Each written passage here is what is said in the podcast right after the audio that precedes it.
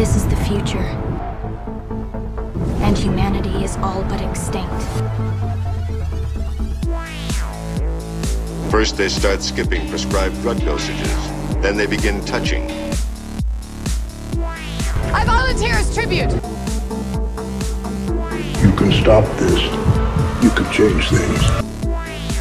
I know that there's something more. Then we've only got one choice. We fight. Fight the Future with Dan and Paul. Welcome to Fight the Future with Dan and Paul, the podcast where we review young adult dystopias. And this episode is about The Host. The host with the most. Yeah. I'm Dan. I'm Paul. Yeah, and I'm recording this in Italy right now. Right. This one would have been good. Uh, so you, you watched this in Italian, of course. I did, of and course. uh, this one would have been good. I feel like in Italian there's a, a lot of talking between characters that uh, maybe had more more romantic depth in the Italian language. oh, yeah. Yeah, sure. Lots of ti amos and ti voglio bene, uh, which both mean I love you. I don't know what the difference is. Actually, there's a long thread on some Italian language forum about this guy is writing me TVB for ti voglio bene. What does it mean? Does it mean he's serious or just fooling around? Anyway, questions that uh, this character might ask herself about her own internal parasite. Indeed, indeed. So yeah, there's a lot of dialogue in this movie between the main character and her symbiote alien. Right. Or almost the other way around. Yeah. the the uh, the thing that I found most interesting is that the character that you're talking that that is in the movie is basically the symbiote, and the the human is really uh, is really the voice in the symbiote's head, not the actual character we're looking at. is it is interesting. Yeah, we're we're relating to something that is essentially a squidgy alien Right. uh, bug. So I like that about it. I thought this was a really unique movie in that way. But yeah, so it is an example of a dystopia, and it involves teenagers. So it fits well within our criterion. yeah, definitely. uh, and it also involves feels. Uh, so that puts it well within the young adult genre as well. Most definitely. This movie, of course, um, the original story was uh, written by Stephanie Meyer, the same person who wrote Twilight. Yeah. Uh, and there's the, a great line where she says, "You tried to kill me, and now you're protecting me." Which just like now you want to make out with me. Yeah, it's a very very Twilight kind of line. right. Yeah, so before we get started though, I've had an issue with this podcast. There's been an objection that my friend Jim said, why young adult dystopias? Why not just all dystopias? Yeah, he thinks we're going to run out. We should change the premise to dystopias in general. Hmm. I I feel like we are. I mean, yeah, we'll definitely run out, although probably not as quickly as Jim thinks we might. No. And there are more being made every day, especially with the success of various movies based on young adult dystopias. I feel like the movie studios are just thrashing around, desperately going through all their all the you know high school libraries, trying to find as many different young adult dystopias as they can and immediately option them. yeah, and they're not going to run out of novels either. Yeah. But yeah, I, I think there is a value and a, a distinct difference between the sort of like young adult dystopia is a distinct genre from just straight dystopias. Or, or at least it, there are, it's sort of quantifiably different, at least to me. I agree, yeah. It has a different feeling to it.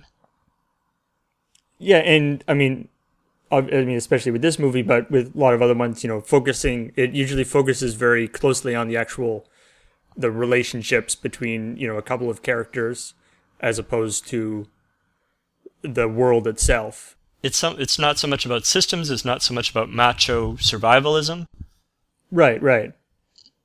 I mean that sometimes contributes to things being a little more flimsy as far as how they're thought out, but has more heart in a way. I guess I'm less interested in that hard extrapolation than I, I used to be in. More kind of human possibilities. And and general more abstract themes of control and conformity and all this kind of thing that you're you're interested in when you're a teenager as well. Right, right, of course. I mean, that's a big deal in, in a lot of these dystopias is taking some of the things that teenagers would be concerned about, you know, what your job is going to be, you know, your parents and authority figures and stuff. Sort of, they they tend to be a little bit more sort of relatable to young people. Yeah, yeah. And how are you going to meet cute boys? That's another Right. big part of it. Very important, very important aspect. I mean, like, I just thought of this, but if you look at it, The Diary of Anne Frank is sort of a post apocalyptic young adult story. Hope that's not tasteless to say. But it's about uh, uh, an incredibly horrible environment and survival of a teenage girl.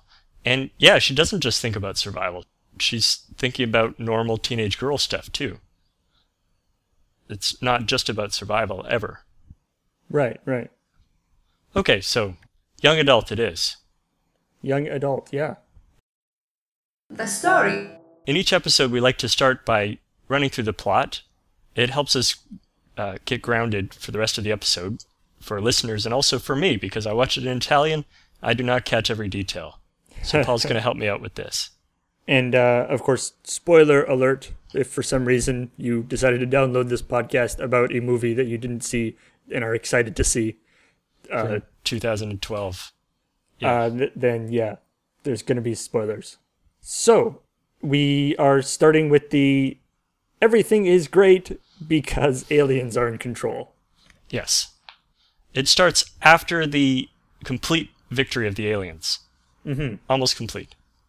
What I find actually particularly interesting is we're not even sure how the victory happened, but it happened.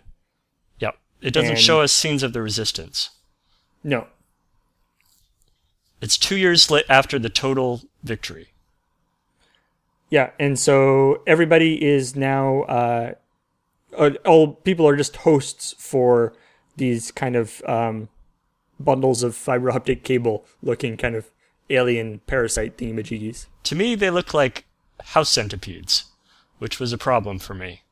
Because there's few things that I hate in the world more than house centipedes. Uh, the fact that they were glowy helped a little bit, but they really had those long, leggy things that make me go, Ugh. Mm, yeah, nice thing about at least they're glowing so they can't you know hide in dark corners to jump out at you at night, which is what I assume house centipedes do. We, let's not talk about it. All right. Okay, so but anyway, so there's no more hunger, no more violence. The environment is saved. Honesty, courtesy, and gentleness. Is did you mm-hmm. get that as well? Yeah, yeah. Everybody very and I think it's important to say like it's not like the people are all kind of blissed out and this is you know that that humans have been kind of they are you know not not hostile anymore or whatever like in some other uh, movies. This is like they're dead. The human is, Like- humans are dead. Their bodies are being animated like puppets. Yeah, yeah. So the thing, the the creature, like the reason why everyone's all nice now is because these aliens happen to be nice or whatever, happened to be not really Super chill. not with con- good with conflict, shall we say? But it starts with us seeing that this heroine, our heroine, uh, Melanie, being chased down. Right. So there are there are a few sort of pockets of people who are still humans, which luckily is very clear because when you've been taken over by one of these alien things, your eyes go all glowy and blue. Mhm. So there's a very e- it's very easy to tell who's who unless somebody's wearing sunglasses. Yes.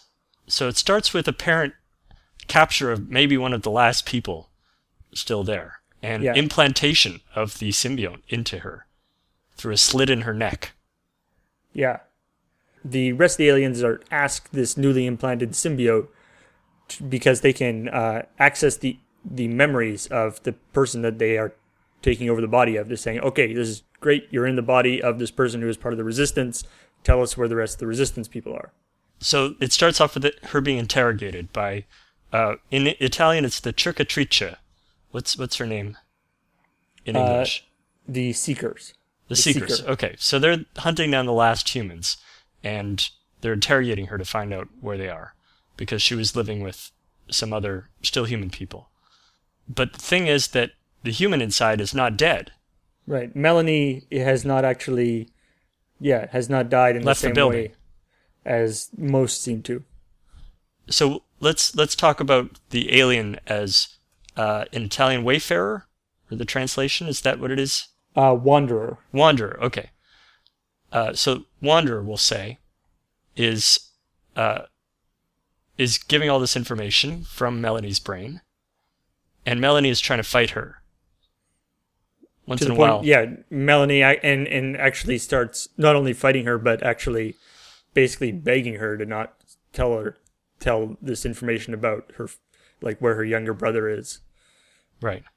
And so through this, we get flashbacks to her life of freedom, where she met Jared, for example, who was first encountered her by holding a knife to her neck, and then when he saw with his flashlight that she was human, started making out with her non consensually. Mm-hmm. Uh, this was her first human in a while. She punches him in the face, I guess. Yeah, and then runs away, and then he shows that she that he doesn't have the uh, eye, that his eyes are normal, and they're While like okay. kneeling on her stomach, yeah. and then they're like, okay, well we're the only two humans, so we should hang out. That's who she's trying to protect Jared, this hot guy, and also Jamie. Yeah, her brother. At, so here's what I want you to explain. At some point, she's talking to Wanderer, who's in control of her body. She's just a voice in Wanderer's head, essentially. right. At some point, she wins Wanderer over to her side. Wanderer starts to help Melanie. Why? Right. Well, for one thing, Wanderer starts having dreams of Melanie's life again with this hot guy and her brother and how happy they were. And then Wanderer starts to, I think, starts to sort of um, feel like she wakes up from this dream feeling a residual amount of the love that Melanie had for Jared or so she starts to sort of feel some of the things that Melanie was feeling. And so when she finally actually like gets basically gets the answer she's looking for by going through Melanie's memories, she gets this image of this sort of place in the desert and she's sort of about to draw it and Melanie goes, "Please, you know, that's where my brother is. Please destroy that." And she does. Yeah, Yeah. so Wander, um, Wanderer has a moment of kindness and weakness. Yeah. And then uh, Melanie kind of manipulates the hell out of her yeah, yeah. to the point where she uh, they escape together. Yeah, I mean Melanie is kind of an asshole. Not an asshole, but but she's uh very. I mean, she's somebody who has been running from these creatures Yeah, for no, a very long time. I like? Melanie. She was really tough and feisty, very So different from. she wasn't actually afraid to, uh, yeah, to manipulate this wanderer who seems actually fairly, um, you know, not actually that strong-willed. Just kind No, of she's something of somewhat naive, somewhat easily influenced, I guess you could say. Uh, so they go out and um, steal a car, which is a funny sequence, because all that Wanderer has to do is say, "Could I please have your car?" And the guy gives it to her. Yeah, because nobody would ask for a car unless they needed it for something. So she drives out into the on a desert road, and something happens there that I didn't quite get, where they cause her to crash the car. it seems to be that uh, Melanie's, you know, basically distracts Wanderer by again go showing her all these memories of awesome times she's had with Jared. Uh, and so as you're driving, it cuts to sort of a you know a memory sequence of them hanging out in this nice building and stuff, or th- this nice uh, house and having good times, and and then when it cuts back to them in the car, they're going down like the opposite road, the road going away from where they're supposed to be going. And Wanderer's like, "Hey, wait a minute, you were distracting me. We're supposed to be going the other way." And tries to, and tries to turn around, and Melanie actually is able to exert some control over Wanderer's over the body, and causes her to crash the car. And they where they're crashing is just like in the middle of the desert. Yeah, so she just walks out in the desert and luckily runs into the group of survivors where her brother is. Yeah, She has the world's smallest water bottle as she goes out in the desert, by the way. Yeah, it's like one of those ones that you get on an airplane or something. So yeah, it's lucky that she finds them relatively fast. So she encounters this group of survivors who kind of look like browncoats. Yeah, and they they bring her back to uh, her uncle's has this sort of survival place that's in the uh, in the rocks in the de- middle of the desert that's hidden from everybody. And then they spend a lot, you know, everyone's really suspicious because she appears to be one of these alien things, and obviously people aren't super stoked about bringing her to their secret hideout. Yeah, there's an absolutely foolproof way of telling who's an alien and who isn't, and she is an alien for sure. Right. Uh, but something to do with her reactions to things and the way she interacts with people um, gives them some gives them pause or gives some of them pause about whether she should just be killed. Yeah, Uh, and eventually she starts to sort of win over various people in this uh, in this colony that uh, she is sort of one of the good ones, I guess. yeah, including and- her brother who's there. Right, and and eventually, even though she she's kind of coy about it at the beginning because she knows people just think that she's making it up in order to save her life, but she eventually does come out with this idea that that Melanie, who was you know a a, a valued person in this community and loved by everybody, uh, is actually still alive inside her head. It's kind of amazing that they let her in before that point, but anyway. So it's about like 50 people, I would say. Something like Very that, yeah. small community. They're actually growing wheat um, with a system of mirrors. Yeah, all this whole time the seeker's after them Right. on their trail. but not very but not very effectively. She sort of they kind of fly around and look and stuff, but they don't do that good a job. Like they're not I don't it doesn't seem like there's that concerted an effort to look for. Like They're not super elite. Yeah, and there's basically just this one seeker that's kind of obsessed with finding her. Yes. Kind of a Javert sort of thing. Yeah, right. and she's Valjean. So they go on scavenging hunts. It'd be great if they had a singing number confrontation together. Yeah, This could Mm. Oh have been man, improved. it could be a harmony. Three part harmony. Yeah. So there's scavenging that they're doing, and in one of the scavenging runs, uh, it's mostly the boys. Basically, this settlement is entirely either older people or cute boys. There's no teenage girls. Yeah, yeah. I actually had a lot of trouble telling the cute boys apart. like wait, it was like, all right, we're gonna go off and get some stuff. I was like, wait, was that was that the cute boy that liked her, or was that the uh, cute boy that was just looking at her? No, that Was happened the- to me because one Or of was them that the cute boy that liked uh, the other person? I'm confused. One of them attacked her at one point, and I was like, "Oh my! Why would he attack her? They were just making out a second ago." And then I realized, no, wait, that's totally different. Cute boy with sandy blonde hair that seems to have a little bit of product in it. So anyway, on one of these runs, they're they're surrounded by the the seekers, and they uh, two of them end up killing themselves rather than be captured, and the seeker woman goes nuts and ends up shooting one of her own kind. right, which is extremely like these seekers are chasing them and everything, but the seekers don't actually have weapons themselves. Yeah, they, they have human guns and human shiny cars. Anyway, so uh, Melanie and w- Wanderer are bonding. Well, Wanderer, shall we say. When we say she, we're usually talking about Wanderer. Yeah, or actually, I and they they actually start calling her just Wanda. Wanda, that's right. Um, she's bonding with people, making out with cute boys here and there. Mm-hmm. And And, there's all sorts of trickiness because she's making out one Wanda is in love with a different guy. Kyle. Melanie is in love with, and so yeah, it is it very right? Is it wrong? complicated. It's like a a a love hypercube. Love Hypercube, yeah. One, two men, one woman, one symbiote. And at one point she says, uh, I think you're just into this body. He's like, no, no. I'd still love you just as much if you were a glowing caterpillar that fitted in the palm of my hand. Seems hmm. unlikely. Yeah, Some of these bodies are brought back from this failed mission, and they take out the symbiotes and stomp on them, essentially. Melanie And- fre- freaks out, or Right, Wonder the- freaks out. and in the process of taking out the symbiote, that also kills the. It's not like taking out the symbiote brings the person back to life. Right. That's important later on.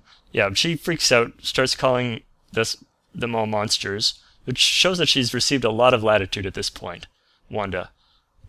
Then uh, Jamie hurts himself with a sickle while they're harvesting the wheat, and they have an operation to get some medical supplies from the aliens. Right. So the Uh. aliens have some advanced medical technology. Right, there's some business with her needing to make out with Jared to bring back Melanie, who's the streetwise one, to carry off this caper. Right. Because, yeah, Melanie sort of goes quiet in her head. And she's like, no, I need to make out with, you know, make out with this guy and bring her back. It's like, first And I'll then- try and make out with Kyle. Nope, that didn't work. All right. Now we'll I'll try- make out with Jared. That's how many, yeah, yeah. Maybe, well, maybe if I try making out in with everybody, somebody will, somebody will bring her back. Yeah, this is somebody's fantasy, not my fantasy. In the end, uh, Cercatrice catches up with her in the desert, gets shot by the patriarch of the community, Mhm. and in the process, Wanderer is able to teach them that if you just let the symbiote come out by itself, everything's good. And if you let, you can let, yeah, you can make a little cut and then, yeah, the symbiote, but the symbiote doesn't come out if you're gonna, you know, it can tell whether you're gonna smush it. Right. You put out a little bit of symbiote food Yeah. and just wait. You wait in the other room, and it'll come out on its own. and then she puts it in the little teeny weeny spacecrafts that they fly around in. Yeah, they look like Nerf footballs. And they're, it's sent into the stars. So Right. now we've discovered a way that humans can be saved and the symbiotes can be saved. So Wanda decides to sacrifice herself so that Melanie can live. Right. So she has this sort of she realizes I mean she knew that this was possible before, but in doing this to the seeker and releasing the seeker from thing and in fact the, the, the human who was in charge of the body comes back and is like, Oh, thank you, you know, it was the worst thing ever. Um Wanda realizes that that you know, she doesn't have any sort of right to this body. And so she decides to sacrifice herself, but instead wakes up in another body, Mm-hmm. who luckily is also a hot teenage girl. Yes. Who happened to be actually someone who just died. Right at that right moment. or either died or had her own symbiote. I wasn't quite sure whether she Or wasn't or well liked, maybe? had her own symbiote removed. Yeah, Was So somebody- unpopular? Yeah, Okay, let's end there. We'll get to the very ending in the last segment, which is called Hope for the Future. Plausibility. So, in this segment, we talk about how did the world get this way? How plausible is that? And how does it maintain itself? So I mean, what's interesting about this is what we see of the symbiotes and the society that they live in. They're completely uh, sort of pacifists. Yeah. And In fact, we see one, uh, we see a human uh, just take a swing at one once, and it goes down like BAM! yeah. The lightest little tap. Like glass eyed, glass jawed Joe. So this, so this is I like. I mean, there's this interesting idea of like how they actually took over. Like, was the taking over process much more violent, and then they sort of reverted back, or did they just kind of quietly do it and nobody really noticed Except for until the, they the got eyes look until totally they got different. to a certain point, to a, a tipping point? Yeah, Like, it's- how, how it's un- they... like it's unclear how the symbiotes that we see in the movie could possibly have taken over anything when this little group of resistance people are totally, you know, have no problem dealing with them. Yeah, in theory, there's 7 billion of them Right. versus 50 survivors. Um, Like, but they're the- easily matched. Like in the movie, no, I don't think symbiote like symbiotes never kill anyone in the movie. It's true. I mean, aside from the fact that They implanting a symbiote sometimes. kills everybody, kills the person. So theoretically, they've killed seven billion people or whatever. So from the But- symbiote point of view, yeah, they're they don't really see it as killing as such. They see it as bettering. which is weird because it's not like they are like eh, taking on the personality like they're especially from the begin like at the beginning when you don't know that they you know the mind can stay um you know it it it seems very clear that yeah these people are definitely dead there is no ambiguity to this Yeah. that the the when the symbiote goes in the host body the host mind is Kaputski.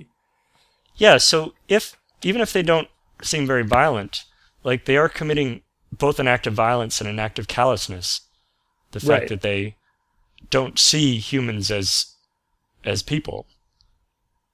Um, but in any case, yeah, we, without seeing some other kind of technology, we can't really understand how they managed to take over the whole planet. Right. But, but they have. and I mean, they talk. There's a brief throwaway line where they they say like, you know, we've, as is our custom, we're using the infrastructure that they built, right? Yeah. Which is probably mostly for technical reasons. they seem to be using the infrastructure that humans built, except for uh, they took all the paint off all their cars and chrome them So up real nice. All the cars are shiny metal, metallic.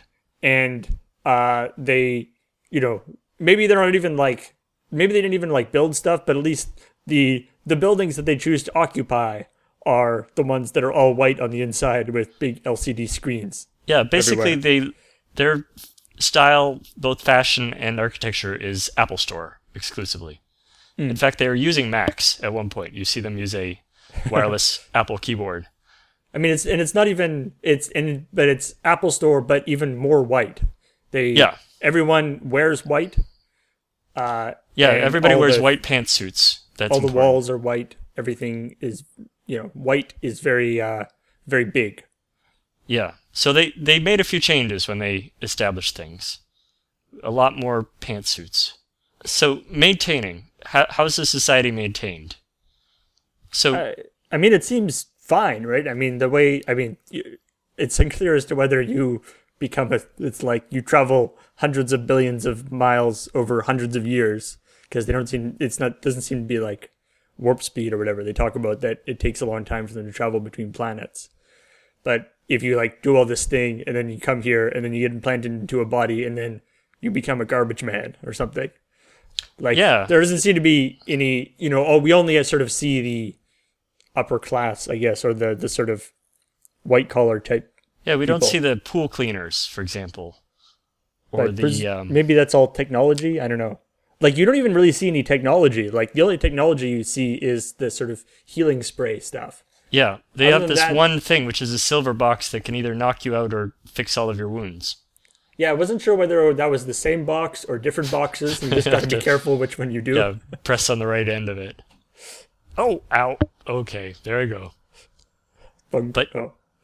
You do see people out doing stuff like driving cars or walking around, all with very good posture. That's Yeah. one thing you get. Uh, and you walk in a sort of dreamlike, good posture way. You see people pushing baby carriages. So it's sort of like life continues, but in a very uh, watered down way. And they, they talk about that they are much more in harmony with nature and stuff now.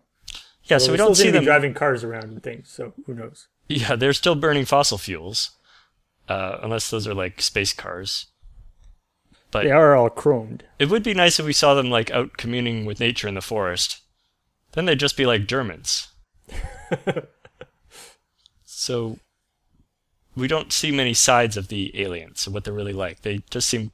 I guess we're supposed to be hit by the horror of this very Apple Store world of conformity and peacefulness, and that humans are always the randy ones, the hustlers. Right, right. I do like that. You know, they talk about that. You know, uh, humans are so you know uncouth and violent and stuff, and then it cuts to you know when they actually finally get to the, um, uh, you know, that when when Wanda is picked up by the the survivors and they go back to the thing, like within five minutes of you seeing the human group, uh. They want to kill her, and then they get into a big fist fight over whether they're going to kill her or not. Yeah, they do have some Like- points there. and, and then the fist fight is broken up by the uncle like firing his shotgun into the air. Like it does not, it does not portray the human society as being that, uh, uh, you know, as being that well well liked. Yeah, so the survivor soci- society maintaining itself seems very uh, tenuous. Like they're really just living in a cave uh, with the little scraps of stuff that they can scavenge and some leftover clothes, and yeah, constantly on the verge of uh, falling apart. So, but Mm-hmm. what they can the- what they the- can steal from the uh, the sort of enormous uh, only gross only one brand grocery store. Right. It I just like that. says food or something on the side. Yeah, yeah, it's like everything's, you know, president's choice or whatever. Yeah, apparently aliens don't care about branding. They could just they still need to go to a place where you can the, pick the branding is actually quite strong branding, but there isn't a lot of different brands. Yeah, it's like Helvetica Neue, Neue, Mm-hmm. something like that.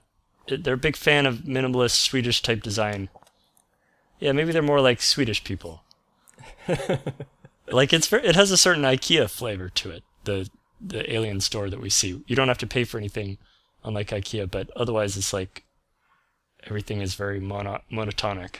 Right, right. Uh, but yeah, they don't have to do much to maintain it because they've already won. It's Yeah. almost entirely aliens. Like until the end, we don't even realize that there are any other people in the world other than this little group. That about Yeah. 50 people. Okay, though there is something about maintaining the world, which is that it seems like there's w- Wanderer is not the only one who has a little voice in her head, essentially driving her crazy, because we discovered that this the Seeker, whose real name, her human name was Lacey, uh, has had this voice in her head, the feisty one. And has just been, but hasn't sort of uh, lived with it like Wonder has. Uh, Hasn't made has, friends with it. Has just kind of tamped it down. Yeah, but it's just been screaming at her this whole time. Right. So it's a lot like having schizophrenia or something. Yeah, yeah. I, I was thinking, you know, maybe I wonder. uh Yeah, may, and maybe there's like a whole bunch of other ones, other aliens that have this. You know, that maybe almost everybody has the voice in their head, but Nobody sometimes, talks about it. Yeah, or just the voice is content to mostly just be quiet. Yeah, just, Or yeah, just, let's you know, going along with the ride. doop, doop. Yeah, so, s some people it's not dead, but yeah, other people it, their theirs really bothers theirs, which is I thought was very moving in a way to know that this seeker was so tormented because she had this human voice just annoying her all the time. Right, right. Yeah, so in that respect, there may be a little less stability to their culture than it seems on the surface. Uh, and maybe humans are a little more feisty than what they're usually used to dealing with. Right, and they talk about that that uh you know that humans are different than I know I I kept imagining that because they it mentions a couple times that the last planet that Wanda was on was like an, a water planet or something. Uh huh. So whether she was just like were the previous just like fish or something They're that- fish, yeah. Yeah, Less or- or you know some sort of animals that were not actually you know super uh I guess not not fully sentient or not really aggressive or whatever. Oh, that's interesting. That paints their them in a slightly different light. Like, what if we're all heading to another planet, and suddenly me and all my friends are now fish? We're we're fish. You know, the fish weren't didn't have any sentience before, so we could just kind of walk in there and do our thing. Right. But then they refuse to admit that humans have that as well. Scariness. So, Paul, how scary did you find this dystopia? Uh, I mean, it would certainly be scary to be one of the uh, survivors people. Mhm. Um, Yeah. Not only scariness from the uh, perspective of you know hiding from the uh, seekers and hiding from the aliens, but also just your fellow survivors aren't necessarily fully trustworthy either. No. It was a very macho, patriarchal group of guys. Right. I mean, it, especially since the you know patriarchal in the most absolute sense. Yeah, there was a guy- patriarch played the by guy William who Hurt. Ran ran everything with like this is my place. I'm king. This is a dictatorship. Right. This is not a democracy. Well, why isn't it a democracy? I mean, you come from America, right? You are trying to keep he- society together. I guess because he provided the house. It's his house, Yeah. Right? But yeah, it's a little bit grim. Like, you get that things are not very stable there. They've just managed to grow some food. Right. weak. Right. So yeah, the survivors are the scariest part in a way. Yeah. It would be scary to walk around and see all these people with glowy eyes, but they're I mean, they're they're chill. They're they're just doing their thing. Yeah. So it was low scariness unless you really thought about it.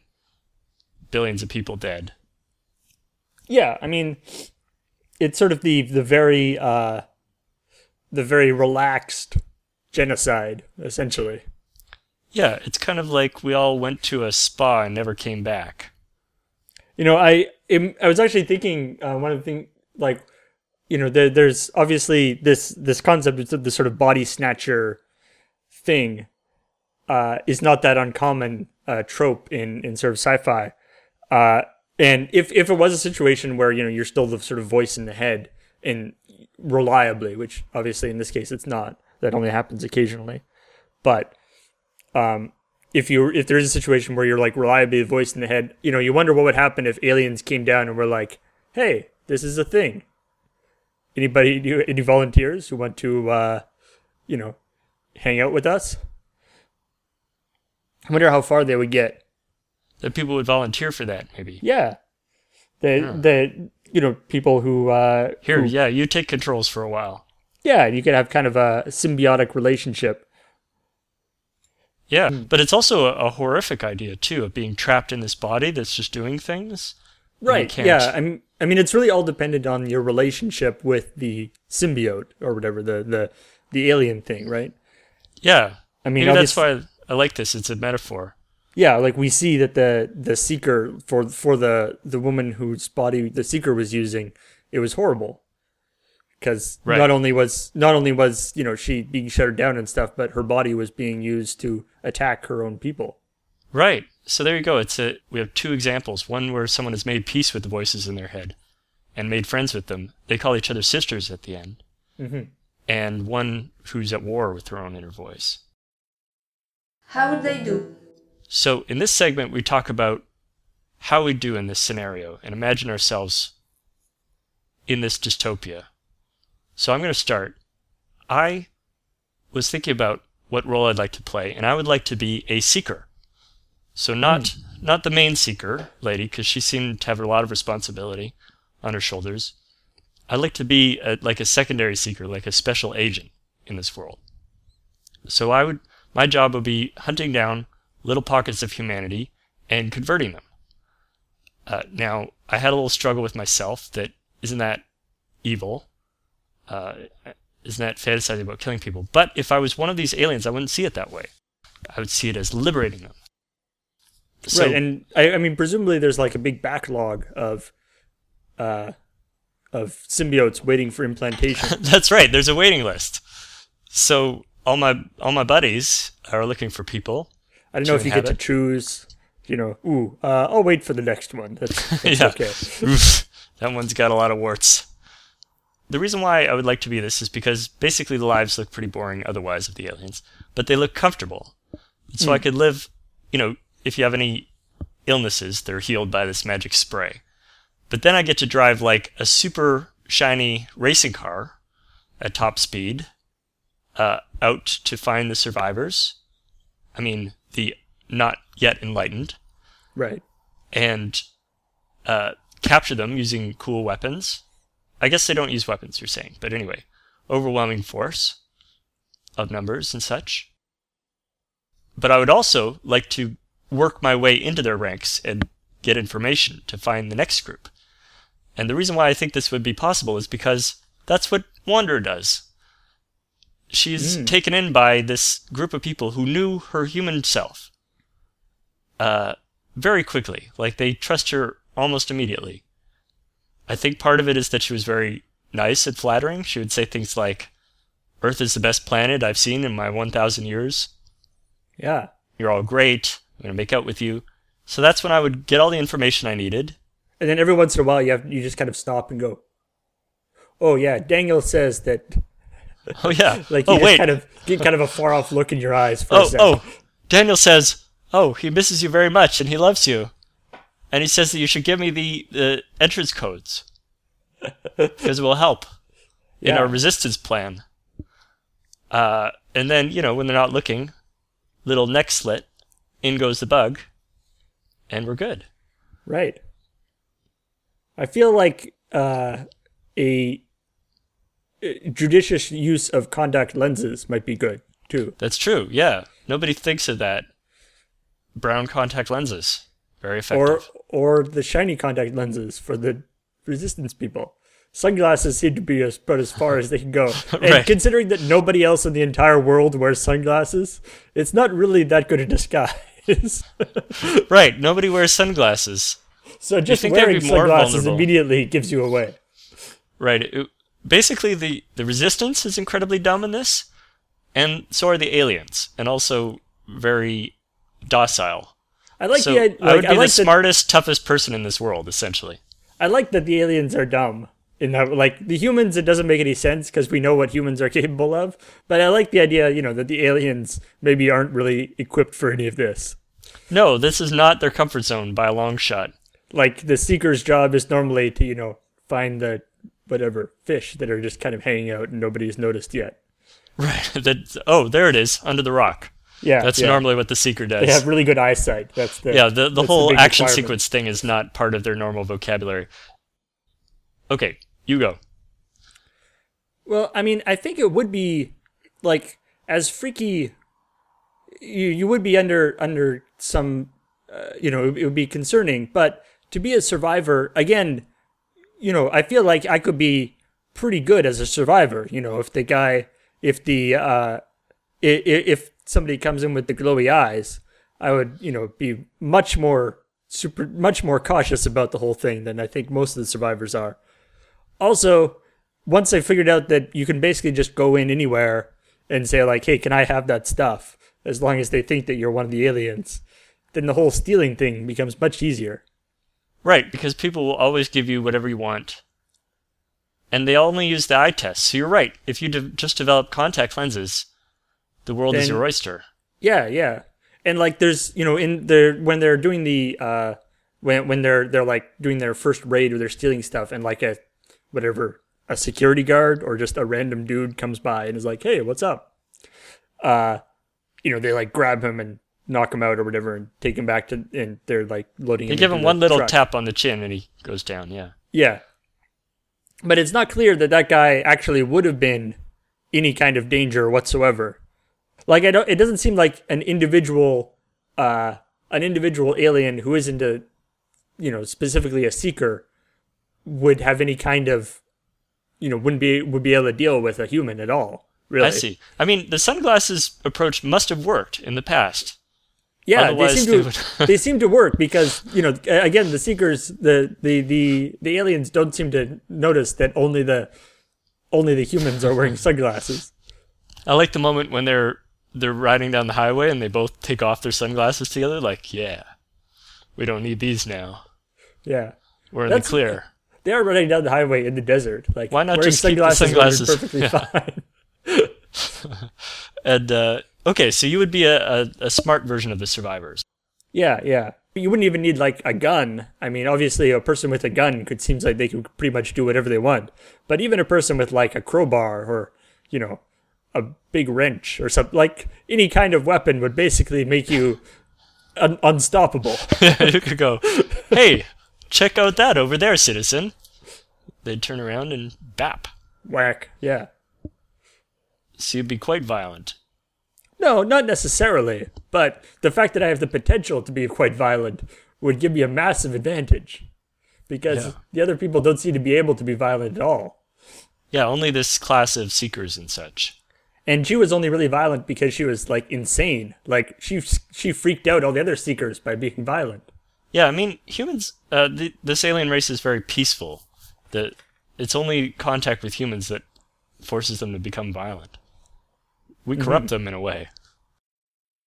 Hope for the future. So, I had trouble following what happened right at the end of the movie. It says, flash forward a few months. Maybe you can run us through that. Okay, so we go forward a few months, and I mean, for one thing, Wanda is being uh, has been implanted into a new body, and so then yeah, so just later on they are driving. I guess they're going to another do do, do another raid or something. So yeah, they're they're they're driving through the city. Wanda and Melanie now in their own bodies, and plus a few of the cute boys, and they're they're driving through the city. Um, and all the humans are wearing are, are wearing sunglasses because they're being incognito, and they get stopped by some seekers. And the seeker gets out, and you know immediately that it's going to be bad because this seeker is wearing black. And so he comes out And the first thing he goes is, "You guys are wearing sunglasses at night," which immediately. So already this guy's like way above the other seekers. Right. It's like this is a threat we've never dealt with before. yeah, they've evolved. They all grudgingly take off their sunglasses, uh, and we see and, the know, jig was up at that point. Seeker shows sees that it's only only Wanda's uh, an actual alien. He goes, you know, are you uh, are you uh, a prisoner? And she goes, sort of defiantly, no, you know, they're my friends. And then there's Plus, sort of this a- guy we hook up once in a while. yeah, it's complicated. Okay, so then a uh, and there's you know a very a very tense moment, and then this guy goes, oh good, there's other people who are not big dicks. So and it turns out that this that the stop the car that stopped them is also filled with humans, and there's just one of the aliens there who happens to be the seeker guy or this guy who's pretending to be a seeker. Ah, Uh, and it turns out that that is, and they're like, oh, good, we thought we were the, or no, now, uh, and so, you know, our team goes like, oh, we thought we were the only humans around. And the other people are like, yeah, we thought too, until we found some others. And now you guys are the fourth group of humans that we've encountered. right. And and it's but it's like seekers and humans. Uh, right. So, together. or, or aliens and humans. And so the idea that, that Wanda isn't the only one who's switched sides. right. And they kind of have just come to this conclusion independently. Right. So that means that probably there are lots of pockets around the world. Like if humans are really different, then uh, this has got to break out spontaneously all over the planet. Yeah. I guess. So that is quite hopeful. Yeah, and the fact that you know it's because like I, I was writing in I, I was you know uh, one of the notes I wrote um, is like what are the resistance planning on doing? Like what is their objective? They can you know stay, but it's not like they they're trying to like they're not going to be able to destroy like the the aliens. And if they drive the aliens off that's also the entire population of the planet right? Like it's like what is the resistance trying to do? Right. um, and then of course we find out you know by the end of the movie that you can actually release the people. So now they have a thing that they can do. Um, so the people are always there. They're not actually dead after all. right i mean it's not we don't actually find out whether like the only person we actually see being released is another person who was able to maintain her consciousness I, I guess it's it doesn't actually explicitly say that the people who just kind of you know who seem to just kind of fade away and don't actually impact their alien at all whether they actually have or whether they're able to be released like The wimps. yeah yeah i i, I got i got kind of annoyed with that it was like if you're strong-willed it's like meh. All right. yeah So yeah, I guess their plan is to go and find other groups of humans. and there's Uh, gradually start freeing it like i mean you can sort like, of could, see would they kidnap people and then? Yeah, you, you, I mean, you can see at some point. I mean, it would take a long time. There's a lot of a lot of people in the world who Yeah, presumably it have all be been a, taken over. a- But a chain reaction. right, and so you can see that there could be a time that either everyone would be released, or that you know the humans and the aliens would sort of be living in some kind of harmony situation. But but why harmony though? I mean, we've seen that most of the aliens think nothing of uh, evicting the human and taking over their body. Like, wouldn't it be more of a consciousness raising effort that hey, you know, these are not like your fish. Uh, it's not okay to take over a human body. Maybe they can move all of the all of the aliens into like you know fish or you know badgers or whatever some yeah, other fuck animal. badgers. Let the aliens have them. Yeah, move them into some animals that we don't really like very much. Uh huh. Yeah, like what's the most loathsome animal? Move them actually into house centipedes. oh no, don't do that. Then we'd have conversations with house centipedes. Ugh. They- They'd be in pol- politics. It's all very, you know, hopeful as far as, but I think it's going to take a lot more to get people to willingly give up their bodies. I think it's going to be a little rough before it gets easier. Mm. But at least there's a symbol of hope there in Wanda and Melanie. It's quite lovely, actually. Wanda, no. Stop! You are not going there. What about Jared? This is very complicated. Is there any way Melanie can give us some some privacy? Look the other way a moment. Step into the other room. You wish. I don't think that's possible right now. You know, really me you like. It's this body. You couldn't care for me. If you could hold me, me, in your hand, you'd be disgusted. You'd crush me. You don't know that. Wanda, no! This is so wrong! You're not even from the same planet. I'll do something. I'll hurt him. Strange to be in a body that won't let me use it. Okay, great. So we've talked about the host.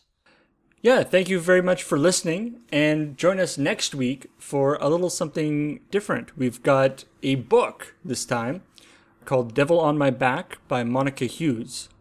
And a reminder that this podcast, as with everything on Loading Ready Run, is supported by our Patreon at patreon.com slash loadingreadyrun. Our theme song is by Bradley Rains, and all the interstitial segments are by Kiara Kant. If you enjoy this podcast, uh, please subscribe, rate, or review it on iTunes.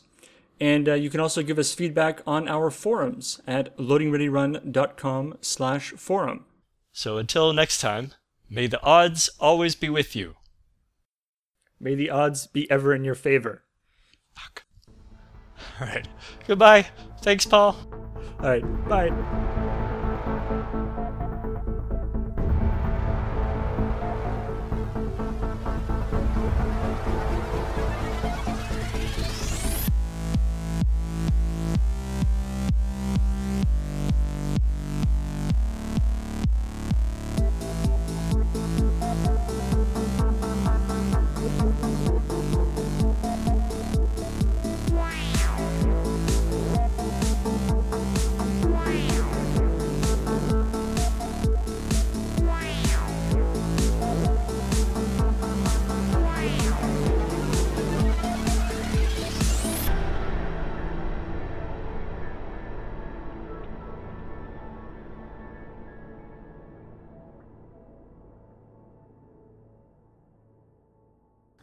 vediamo.